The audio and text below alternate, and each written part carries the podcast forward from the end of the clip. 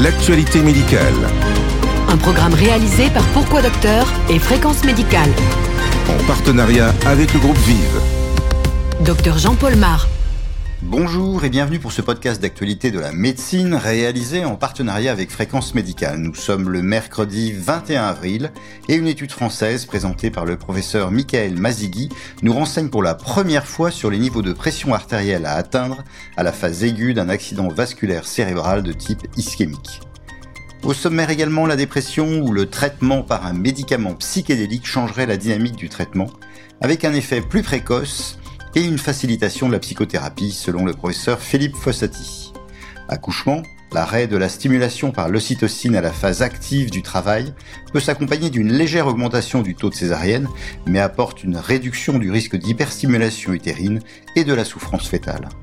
Enfin, maladie inflammatoire du côlon et de l'intestin, L'interruption du traitement anti-TNF est possible lorsque le malade est en rémission, mais la reprise du traitement doit être réalisée dès la récidive. Vive Les podcasts santé. Après un accident vasculaire cérébral de type ischémique, qu'il soit revascularisé ou non, il est fréquent d'observer une élévation de la pression artérielle, et celle-ci s'accompagne d'une augmentation du risque d'hémorragie intracérébrale. Pour autant, on n'a pas de preuves evidence-based medicine sur ce qu'il convient de faire vis-à-vis de cette hypertension artérielle fréquente. Professeur Michael Mazigui, vous êtes neurologue à l'hôpital Lariboisière, à Paris, et vous êtes l'un des auteurs de la première étude randomisée ayant étudié ce problème et publiée dans le Lancet Neurology.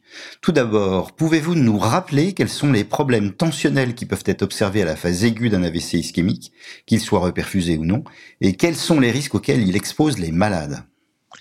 Donc la problématique de, de l'hypertension artérielle à la phase aiguë de, de l'AVC est une problématique qui est euh, très fréquente euh, chez les patients qui soient hypertendus ou non hypertendus euh, connus et qui nous pose de réelles problématiques au quotidien pour gérer cette pression artérielle parce qu'on n'a pas de cible clairement identifiée. on a des recommandations un peu générales où il faut respecter la pression artérielle, il faut la traiter quand on est au-delà de 220-120 pour éviter les, les défaillances d'organes associées à des pressions, des chiffres tensionnels très élevés. On sait que quand on a un traitement de reperfusion euh, comme la thrombolyse par voie veineuse avec l'altéplase, là, il faut être en dessous de 185-110. Mais au-delà de ces données, on ne sait pas ce qu'il faut faire de, de plus, on ne sait pas s'il faut baisser et jusqu'à combien il faut baisser.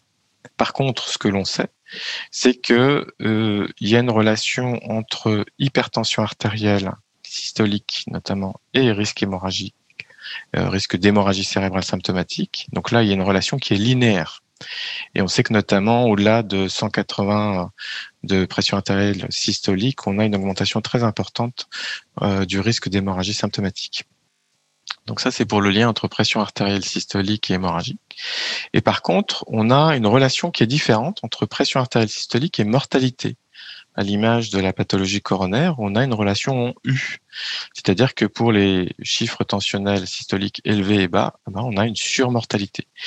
Et c'est ce qui pose un petit peu problème et ce qui rend les choses difficiles, c'est qu'on s'aperçoit en fait que les patients euh, qui ont le meilleur pronostic sur le plan du handicap notamment et de la mortalité sont ceux qui ont une pression artérielle systolique entre 140 et 160. Et on est toujours un petit peu gêné parce que euh, bah, dans notre pratique, on sait bien que gérer un patient jeune qui n'a pas d'histoire d'hypertension artérielle ou gérer un patient plus âgé qui a des décennies de euh, d'histoire d'hypertension artérielle, c'est pas pareil. Et euh, actuellement, il faut bien dire, en, termes de recommandations en tout cas, on est censé les gérer de, de la même façon. Donc voilà, on est dans, une situation où on manque de données précises euh, quand même. En pratique, comment avez-vous organisé votre étude pour répondre à la question de savoir s'il faut baisser la pression artérielle à la phase aiguë d'un AVC ischémique? Donc l'objectif, en tout cas la démarche, c'était euh, d'avoir une, une, population euh, homogène. La problématique souvent des, des, études ou des, ou des grandes cohortes qui montraient que les patients qui avaient le meilleur pronostic étaient ceux qui avaient une pression artérielle systolique entre 140 et 160. C'était des cohortes de plusieurs milliers de patients. Mais euh, comme vous l'avez très bien dit tout à l'heure, on mélangeait le statut artériel soit reperfusés ou non reperfusés. Et donc euh, là, la démarche a été de dire on prend une, population de patients homogènes. Ce sont des patients qui vont euh, être pris en charge pour un AVC ischémique avec une occlusion des gros vaisseaux euh, intracrâniens. On sait que ce sont ces patients qui vont avoir le plus gros taux de handicap et de, de mortalité. Donc ce sont les patients les plus sévères. On a pris donc des patients qui ont été euh, reperfusés avec euh, le traitement de référence qui associe euh, la thrombolyse dans la majorité des cas et la thrombectomie. Et l'avantage aussi de, prendre cette population de patients thrombectomisés, c'est que une fois qu'ils ont été traités, on sait exactement à, l'heure précise quel est leur statut. Autrement dit, est-ce que l'artère est réouverte ou pas? Donc on a une population homogène d'AVC sévère, éligible à la thrombectomie et qui sont revascularisés. Et on sait que dans cette population-là, euh, ce que l'on craint le plus, c'est les lésions de reperfusion, les, les hémorragies une fois qu'on a réouvert les, vannes. Et à cause de ça, euh, historiquement, en tout cas, beaucoup de centres, euh, dans leur pratique, avaient pris le, le parti, à cause de ce risque d'hémorragie de reperfusion, de faire baisser la pression artérielle de façon agressive ou intensive. Et donc voilà, dans un certain nombre de centres, les équipes euh, avaient le, choix, de, le parti pris de, de fixer la cible à 130 mm de mercure pour la systolique. Donc ça, c'était un, parti pris. Euh, et quand on regarde les données de la littérature, euh, il n'y a pas de preuves très solides par rapport à ça, mais beaucoup le faisaient. Et donc, on a décidé de, de, comparer euh, cette stratégie dite intensive avec une cible pour la pression artérielle systolique inférieure à 130 versus les recommandations, c'est-à-dire moins de 185-110. Et donc, on était dans une étude preuve de concept, était de savoir est-ce qu'une cible tensionnelle dite intensive ou agressive avait un impact, oui ou non, sur les lésions de reperfusion et les hémorragies. Et c'est pour ça que le critère de jugement principal était l'imagerie à 24 heures, à 24-36 heures, euh, qui nous permet d'identifier les lésions de reperfusion, qu'elles soient symptomatiques ou non symptomatiques. Et quels sont les résultats de cette étude concernant le critère principal, à savoir les hémorragies intracérébrales, et bien sûr les autres critères? Donc là, c'était la première étude randomisée euh, en double, euh, voilà, en aveugle et euh, pour l'évaluation du critère principal. Et, et, on a été surpris parce que les données de la littérature actuelle sur les séries rétrospectives montraient un, un, bénéfice de la réduction de la pression artérielle. Et nous, en fait, sur ce critère de jugement et dans cette population homogène, on n'a pas d'effet. C'est-à-dire qu'on a un taux d'hémorragie à 24-36 heures de 40% qui correspond finalement à ce qu'on avait anticipé, 42-43% hein, dans les deux groupes, donc vraiment pas d'effet. Et de façon surprenante, on s'est aperçu que dans le groupe des patients qui étaient traités de façon intensive, moins de 130 euh, mm de mercure pour la systolique, on avait un surrisque euh, en termes de mortalité et en termes hémorragiques. Et, là, là, on a été assez surpris. Alors, donc c'est un critère de jugement qui est secondaire, donc c'est, comme on dit, hein, c'est pas une preuve, ça génère juste des, des, hypothèses, notamment puisque le critère de jugement principal était négatif. Mais euh, ça bat en brèche un petit peu ce qui avait été, euh, euh, enfin, les, les, données de la littérature actuelle. Et ça rejoint finalement un peu cette histoire de courbe en U et qui qui vient apporter de l'eau au moulin à cette surmortalité, notamment pour les pressions euh, artérielles les plus basses. Et, euh, et comme disent les anglo-saxons, the lower the better n'est pas forcément euh, le cas ici, c'est-à-dire plus on baisse, mieux c'est. Non, pas, pas forcément. Et que cette relation avec la pression artérielle, c'est probablement plus un marqueur de, de gravité, à l'image de l'hyperglycémie. Hein. On, on, sait que l'hyperglycémie à la phase aiguë de l'AVC est associée à une surmortalité et un surrisque hémorragique. Et pourtant, quand on traite de façon intensive l'hyperglycémie, on n'impacte pas le pronostic des patients. Et là, c'est un petit peu pareil. Donc, on a l'impression que finalement, cette euh, pression artérielle élevée, c'est plus un marqueur de risque.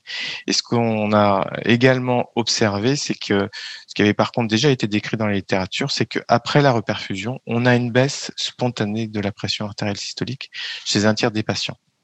Donc, euh, on a l'impression quand même que ceux qui vont baisser spontanément la pression artérielle euh, vont évaluer, évoluer pardon, favorablement, et ceux qui la baissent pas, ben, on, voit bien que là, c'est un marqueur de mauvais pronostic.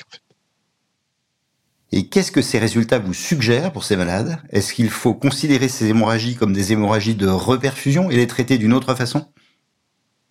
Il y a plusieurs voies possibles. Euh, il y a la voie de la médecine personnalisée. Alors, euh, euh, on s'aperçoit que avant la reperfusion, donc on n'est pas tout à fait dans le même cadre. Hein, si on prend euh, les patients qui sont thrombectomisés, mais avant qu'ils soient reperfusés, on s'aperçoit que quand il y a une variation de leur pression artérielle moyenne, de plus de 20%, que ce soit vers le haut ou vers le bas du reste, euh, cette variation de plus de 20%, elle est associée à une augmentation du handicap de plus de 20%. Donc finalement, il y a cette variabilité euh, tensionnelle avant la reperfusion, en tout cas, qui, joue, et le fait d'arriver à maintenir une, pression artérielle stable, euh, en tout cas avant la reperfusion, euh, a l'air d'avoir un impact bénéfique. Donc, une des pistes serait de se dire, il faut qu'on évolue, évolue vers une médecine personnalisée avec une adaptation de la pression artérielle à l'hémodynamique intracrânienne de chaque de chaque personne. Mais là, ça veut dire que euh, il faut qu'on voilà, on utilise des outils euh, d'évaluation de cette hémodynamique. Alors il, y en a, hein, mais ils sont en cours d'évaluation. On a des systèmes, notamment infrarouges, avec des, des, capteurs qui permettent d'évaluer cette hémodynamique intracrânienne. Donc ça, c'est une piste. Et puis, euh, euh, bah, l'autre piste, c'est de dire que pendant très longtemps, euh, on a toujours pensé que l'hémorragie était liée à des lésions de, de reperfusion, de réouverture. Et en fait, on a maintenant des données alors qui sont expérimentales. Hein, euh, chez l'animal qui montre que euh, en fait les patients qui saignent sont ceux qui n'ont pas eu une bonne qualité de reperfusion. Et quand on regarde, on s'aperçoit que euh, l'hémorragie, elle est liée à une thrombose des microvénulaires, en fait une thrombose veineuse des vénules. Et, et là, ça ouvre un, d'autres perspectives, c'est-à-dire que pour euh, améliorer cette reperfusion et notamment la reperfusion de la microcirculation, sur laquelle l'approche interventionnelle n'a pas d'impact, euh, puisque par définition c'est la microcirculation, euh, bah, ça ouvre la piste de, stratégies médicamenteuses et notamment antiplaquettaires ou, ou des stratégies qui visent l'inflammation parce que cette microcirculation, elle est finalement occluse par des agrégats neutroplaquettaires. Donc euh, probablement qu'une des pistes pour l'avenir qu'il faudra évaluer, c'est des stratégies pharmacologiques euh, qui vont euh, améliorer cette reperfusion et notamment la microcirculation. Merci Michael Mazigui. Les podcasts santé. Tout ce qu'il faut savoir de l'actualité médicale en partenariat avec le groupe Vive. Dépression maintenant, avec la première étude randomisée en double aveugle, évaluant l'intérêt d'un médicament psychédélique, la psilocybine, versus escitalopram dans la stratégie du traitement d'un épisode dépressif majeur. Professeur Philippe Fossati, vous êtes chef du service de psychiatrie au CHU Pitié-Salpêtrière à Paris, spécialiste de la dépression et chercheur INSERM à l'Institut du cerveau et de la moelle épinière. Pouvez-vous nous expliquer pourquoi la dépression est difficile à traiter, voire résistante au traitement? La question de la résistance et, dépression est un, est un, sujet important. Hein. C'est un sujet important d'abord en termes de santé publique, puisqu'on estime que près de 30% des, des, des, dépressions sont, sont résistantes euh, au traitement. Alors, résistantes au traitement, il y a plusieurs niveaux de définition, mais ça veut dire au moins qu'ils ne répondent pas à euh, deux traitements antidépresseurs, souvent des médicaments euh, bien conduits, à bonne dose, de classes différentes. Alors, en fait, comme euh, c'est évoqué, il peut y avoir soit des vraies résistances, c'est-à-dire que le diagnostic est vraiment celui de dépression, le malade a bien pris le traitement, puis ensuite il y a des, des pseudo-résistances, c'est-à-dire le malade soit n'a pas pris le traitement, soit on s'est trompé de diagnostic, il a des troubles de personnalité par exemple, et puis il y a des facteurs ou des résistances secondaires, des facteurs de résistance qu'on doit toujours rechercher, euh, comme par exemple euh, un syndrome d'apnée du sommeil, une maladie auto-immune qui serait passée inaperçue, euh, un facteur neurologique, par exemple si quelqu'un est plutôt apathique dans le cadre de dépression du sujet âgé, est-ce qu'on n'est pas dans le cadre d'une maladie, par exemple, neurodégénérative?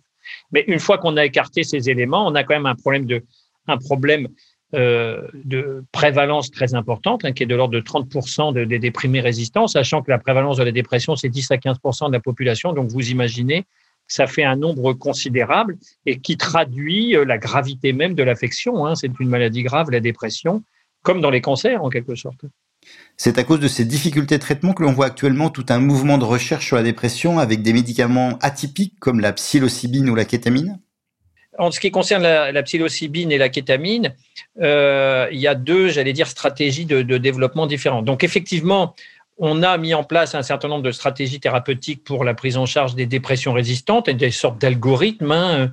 Euh, donc, euh, on fait un peu, en gros, on fait par essai-erreur, euh, tel antidépresseur, ça marche pas, on change. Éventuellement, on peut garder dans, les mêmes, euh, dans la même classe, on change de classe, on fait des associations, des potentialisations avec, par exemple, du lithium, des thymorégulateurs, même si on n'a pas forcément affaire à un trouble bipolaire, des antipsychotiques atypiques.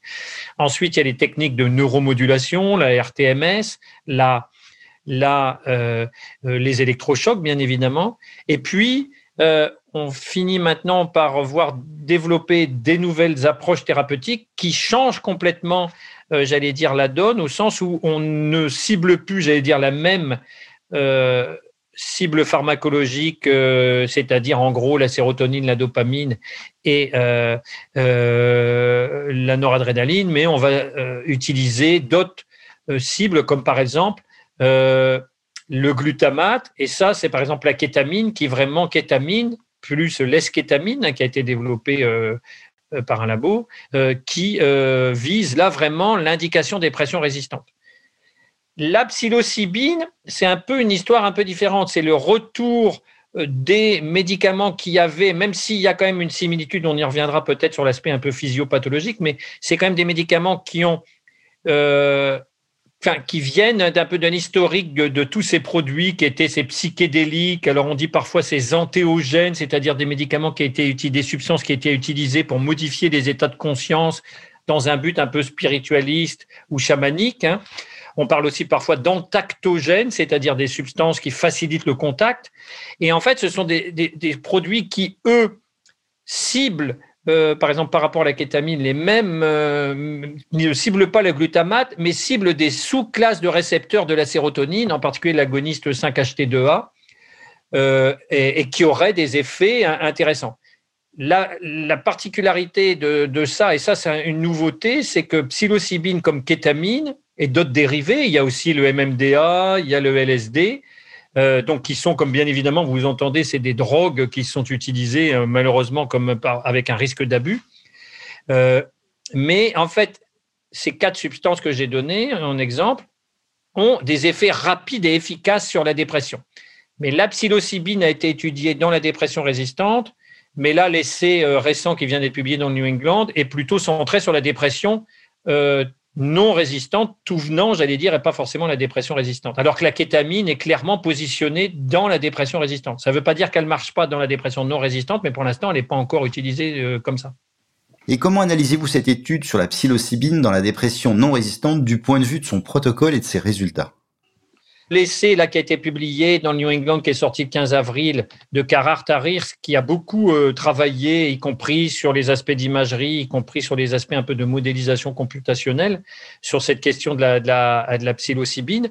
Donc, en fait, c'est un essai qui a comparé psilocybine à dose de 25 mg, administré en deux prises. Ça aussi, encore une fois, c'est des traitements qui ne sont pas administrés au quotidien. Là, il fait une dose à J0, une dose à trois semaines, plus un placebo, versus une dose très faible de psilocybine, donc autrement dit un placebo de psilocybine à 1 mg, plus de, euh, de l'escitalopram, qui est donc un antidépresseur euh, classique IRSS. Et ensuite, il suit sur six semaines les patients euh, pour voir un peu l'amélioration clinique. et donc, ce qu'ils observent, D'abord, il n'y a pas beaucoup de, On est un peu surpris hein, parce que c'est quand même publié dans le New England, mais il n'y a pas beaucoup de sujets. En fait, en gros, il y a 30 sujets par, euh, par groupe. Ce sont des patients déprimés euh, qui sont euh, d'intensité modérée. il n'y a pas de troisième groupe placebo, donc on ne connaît pas en fait est-ce que le bénéfice thérapeutique. Mais en tout cas, ce qui montre, c'est qu'il n'y a pas de. Sur le premier critère qui est la différence au point de départ entre les échelles de dépression à l'entrée et les échelles à la sortie, après six semaines, il n'y a pas de différence. Il y a moins 8 points, je crois, dans le groupe psilocybine et moins 6 points, ce qui est habituellement la taille de l'effet attendu dans les antidépresseurs, mais il n'y a pas de différence entre les deux groupes.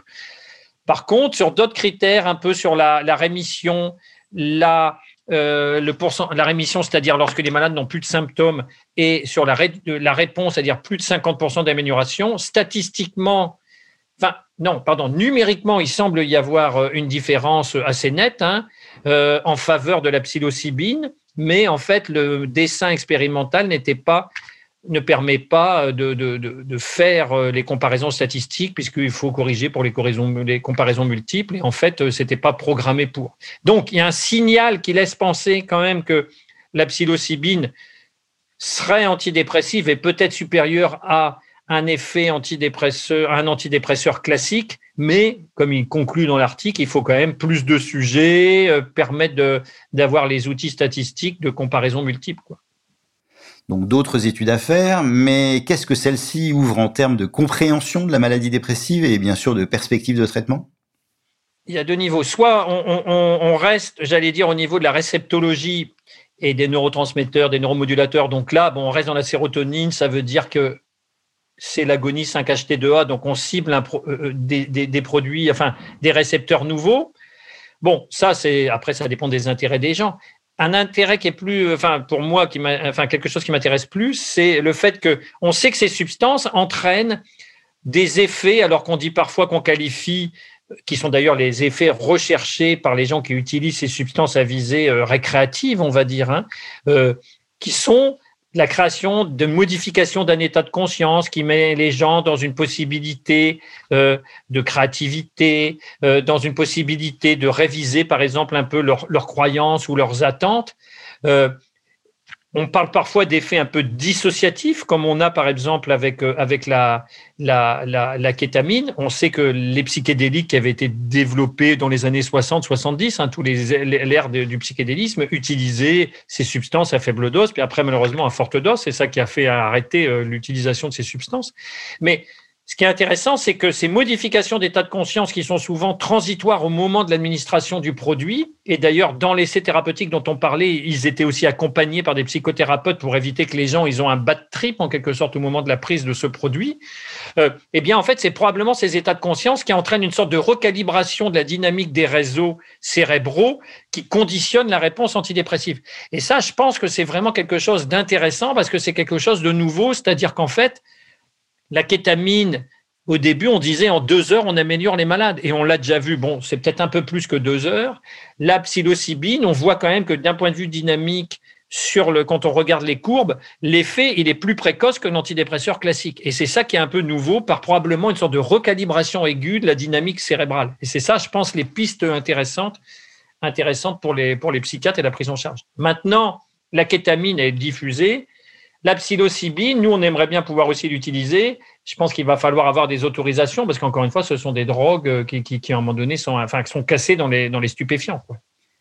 Et quelle est votre conclusion? En quoi cette étude vous paraît-elle intéressante?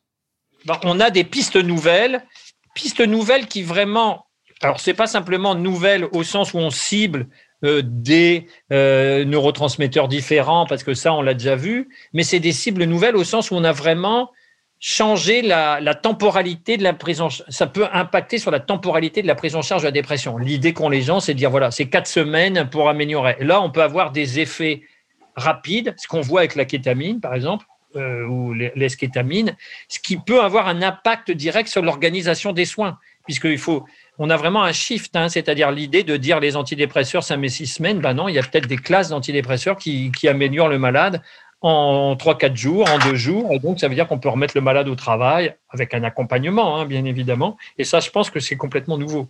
Merci beaucoup, Philippe Fossati. Chaque semaine, retrouvez toute l'actualité santé. En partenariat avec le groupe Vive. En bref maintenant, accouchement dans le BMJ au cours de la phase active du travail, si la surveillance de l'état du fœtus et des contractions utérines peut être garantie, l'arrêt de la stimulation à l'ocytocine à la phase active du travail, c'est-à-dire lorsque la dilatation du col est supérieure ou égale à 6 cm, peut s'accompagner d'une légère augmentation du taux de césarienne, mais elle apporte une réduction significative du risque d'hyperstimulation utérine et d'anomalie du risque cardiaque fœtal. Enfin, maladie inflammatoire du côlon et de l'intestin dans le Lancet Gastroenterology. L'interruption du traitement anti-TNF chez les malades en rémission augmente de 27% le risque de rechute à 48 semaines de suivi. Mais la reprise du traitement est possible, et si possible, dès la récidive. L'actualité médicale. Un podcast animé par le docteur Jean-Paul Mar. Ce podcast est terminé, je vous donne rendez-vous dans deux semaines pour ce point bimensuel de l'actualité médicale au temps de la Covid. Et vous retrouverez vendredi le docteur Jean-François Lemoine pour sa vision de l'actualité santé. Le journal. Tout ce qu'il faut savoir de l'actualité médicale. Un podcast produit par Pourquoi Docteur et Fréquence Médicale.